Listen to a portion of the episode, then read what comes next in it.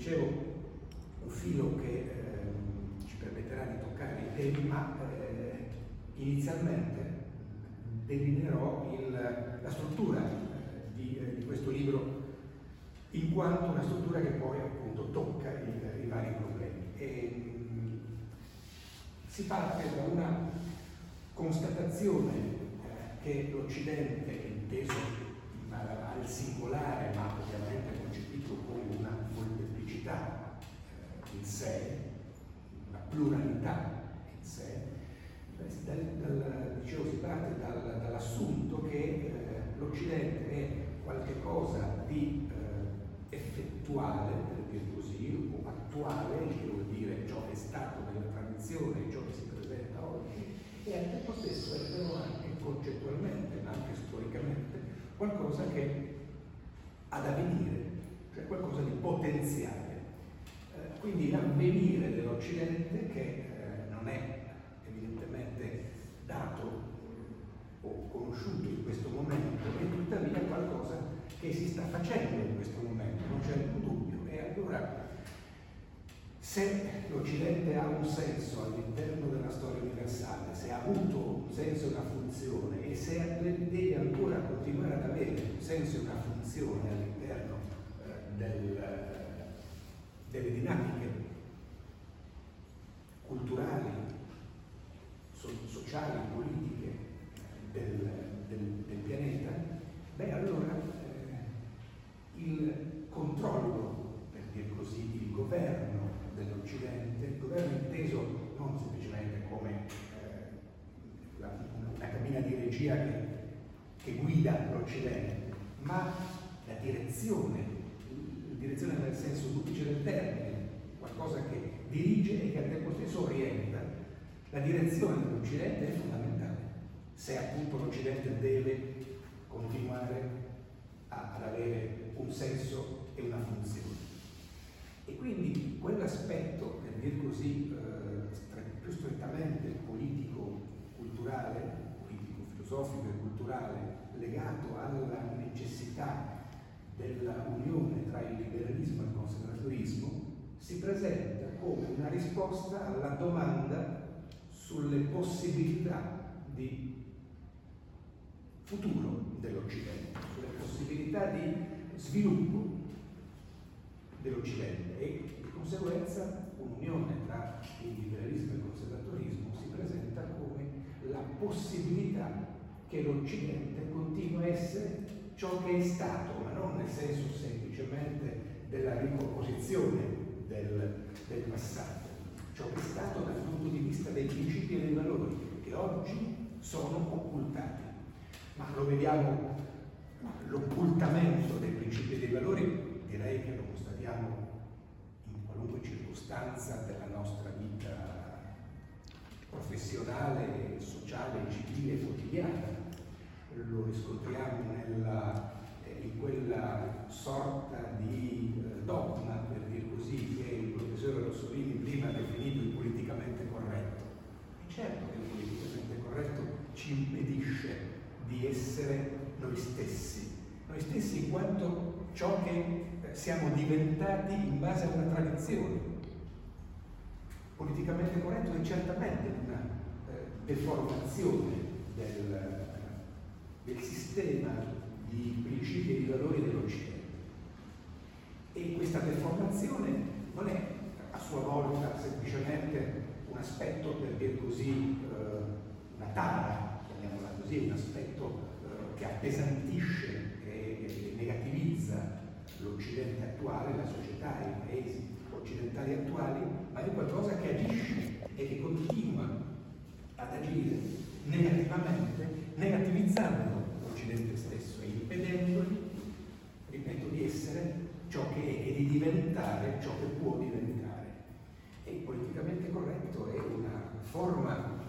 di, eh, mi permetto di usare questo termine, di dittatura culturale una forma di eh, tirannide addirittura culturale che non si presenta immediatamente come tale. Certo, si presenta come un insieme di prescrizioni che vengono via via eh,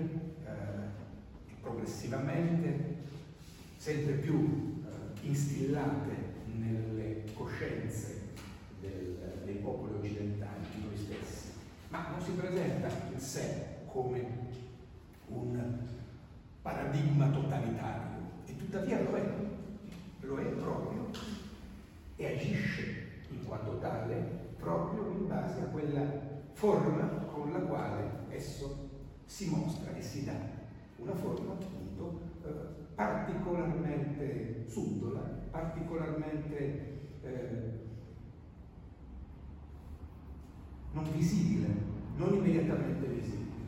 e cioè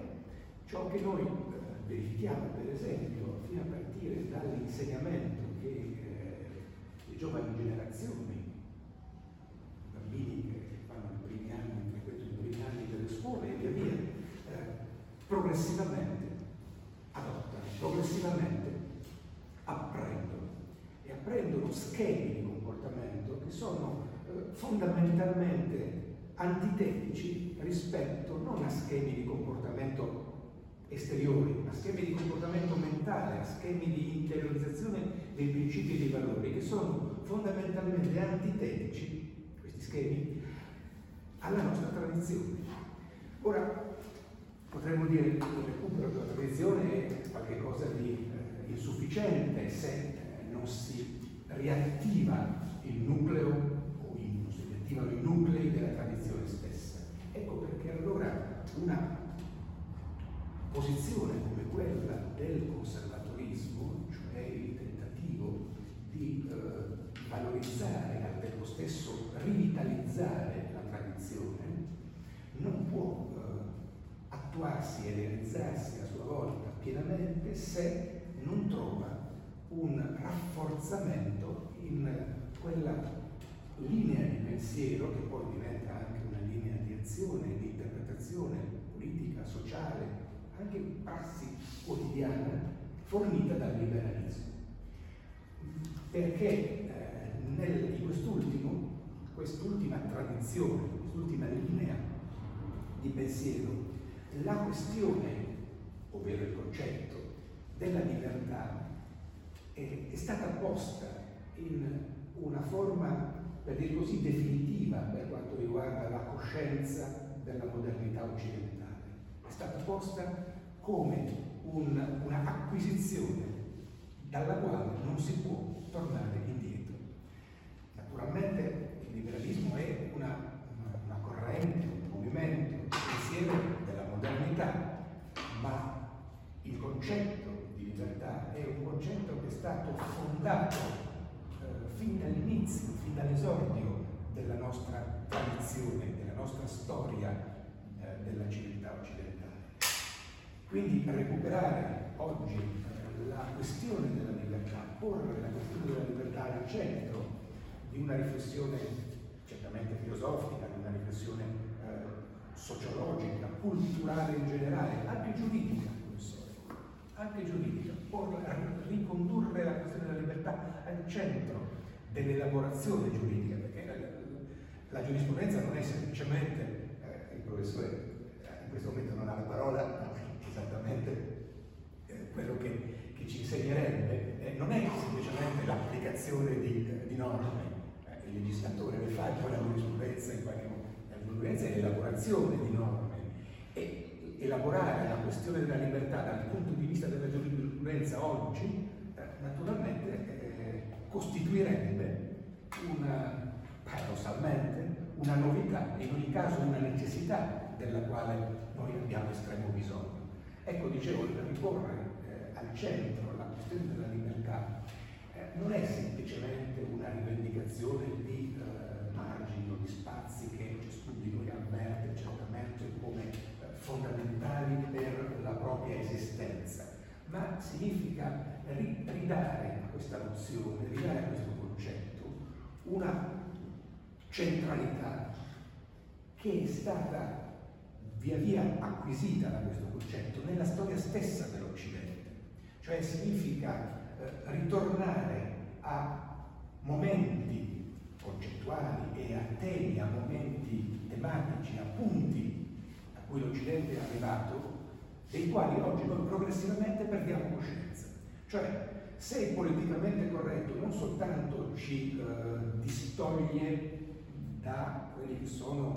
i criteri, detto in senso ampio, largo, i criteri con i quali noi agiamo nella società e ci muoviamo all'interno del, del nostro mondo sociale, beh, il politicamente corretto, parimenti, ci pone dinanzi a una sorta di, paradossalmente, ma è così, almeno nella mia interpretazione, non possiamo riscontrarlo, ciascuno di può riscontrare nella propria vita eh, quotidiana, ci pone dinanzi, dicevo, a una restrizione della libertà, ci pone dinanzi a una sorta di eh, trasformazione lenta, progressiva, in modo subdolo, come dicevo prima, occulto, non immediatamente visibile, una lenta, progressiva trasformazione del senso della libertà, il quale, per essere tale, non può mai essere disgiunto dal senso della identità. Allora, se noi in questo momento riscontriamo nell'Occidente, inteso come l'insieme di nazioni che compongono questa ampia dimensione, non semplicemente geografica evidentemente, che è l'Occidente, eh, se noi dicevo riscontriamo all'interno del, dei paesi occidentali una restrizione molto eh, velata e tuttavia molto cogente della libertà, al tempo stesso registriamo, possiamo registrare una trasformazione, ovvero una deformazione dell'identità. Cioè, libertà evidentemente può, può essere un principio applicabile soltanto nella misura in cui c'è una identità che riesce a riconoscere se stessa a livello elementare addirittura nucleare della coscienza individuale per arrivare poi alla coscienza di un popolo, alla coscienza di una nazione. Ecco allora, libertà può esserci soltanto se c'è una identità che le corrisponde. Altrimenti, in mancanza di una identità o eh, nella latenza di un'identità o in presenza di un'identità pressoché eh, scardinata, ecco che anche la libertà diventa difficile da eh, realizzare, da gestire, da imporre. Anche la libertà in qualche modo si perde la coscienza stessa della libertà ci è impedita nella misura in cui non abbiamo coscienza della nostra identità. Allora, per eh, ancora una volta rapidamente ritornare al punto della necessità della convergenza tra liberalismo e conservatorismo. Qui eh, queste due grandi correnti del pensiero e della politica, eh, della modernità e della contemporaneità occidentale devono necessariamente unirsi per ridare spazio, vitalità e per riaffermare la necessità della libertà da un lato e della identità dall'altro. Senza questa coppia, non meramente concettuale evidentemente, ma esistenziale, operativa, che diventa una coppia storica, storico-politica, cioè libertà e identità, eh, l'Occidente avrà sicuramente un futuro, ma non sarà il futuro che, come dire, corrisponde alla propria essenza. C'è un'essenza dell'Occidente? Sì, un'essenza che ovviamente non è identificabile semplicemente in un valore, un insieme di valori, certamente, un insieme di valori che si è composto storicamente a partire dalla grecità, eh, a partire dalla tradizione poi giudaico-cristiana, a partire dalla modernità, certo. Ebbene, tutto ciò deve essere assolutamente recuperato, rivitalizzato e però a questo punto sì orientato, perché altrimenti eh, non faremo altro che ricapitolare tutti i valori, i principi e le acquisizioni storiche dell'Occidente, eh, sciorinarle eh, sul, sul, tavolo della nostra ricerca e eh, lasciarle sostanzialmente inerti. Si tratta di applicare e l'applicazione ovviamente è possibile applicare intendo i principi no? che possono essere ricondotti poi al liberalismo e al conservatorismo uniti. Eh, l'applicazione, dicevo però, eh, può trovare realizzazione soltanto nella misura in cui ci sono eventi storici anche nella nostra nostra storia personale, cioè eventi quotidiani, eventi storici quindi eh, esistenziali, individuali e collettivi, se non addirittura globali, in base ai quali applicare il liberale conservatorismo, questa unione di principi all'interno dei quali, come dicevo, libertà e identità formano i cardini. E i banchi di prova sono quelli che stiamo vivendo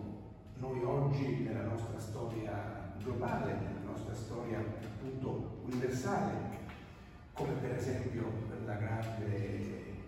crisi eh, sanitaria, eh, politica, economica certamente, eh, sociale e anche mentale del, del, coronavirus, cioè del virus cinese. Oppure, eh, un altro grande banco di prova inatteso e che nessuno di noi avrebbe mai voluto vedere, così come non avrebbe mai voluto vedere ovviamente lo scoppio e la diffusione del virus Wuhan, è la, la, guerra in Ucraina. Questi sono eh, tavoli concreti, ripeto, che mai avremmo voluto avere dinanzi a noi, ma che di fatto la storia ci presenta dinanzi, eh, di fronte ai quali tentare di applicare quella elementare e tempo stesso però indispensabile, necessaria struttura teorica che è il liberal conservatorismo. Eh, e su questi due, aspetti si possono dire evidentemente moltissime, moltissime cose, si possono elaborare eh, moltissime tesi, sia appunto sulla questione eh, della crisi sanitaria globale causata dalla, dalla pandemia, eh, sia per quanto riguarda ovviamente la, la crisi eh,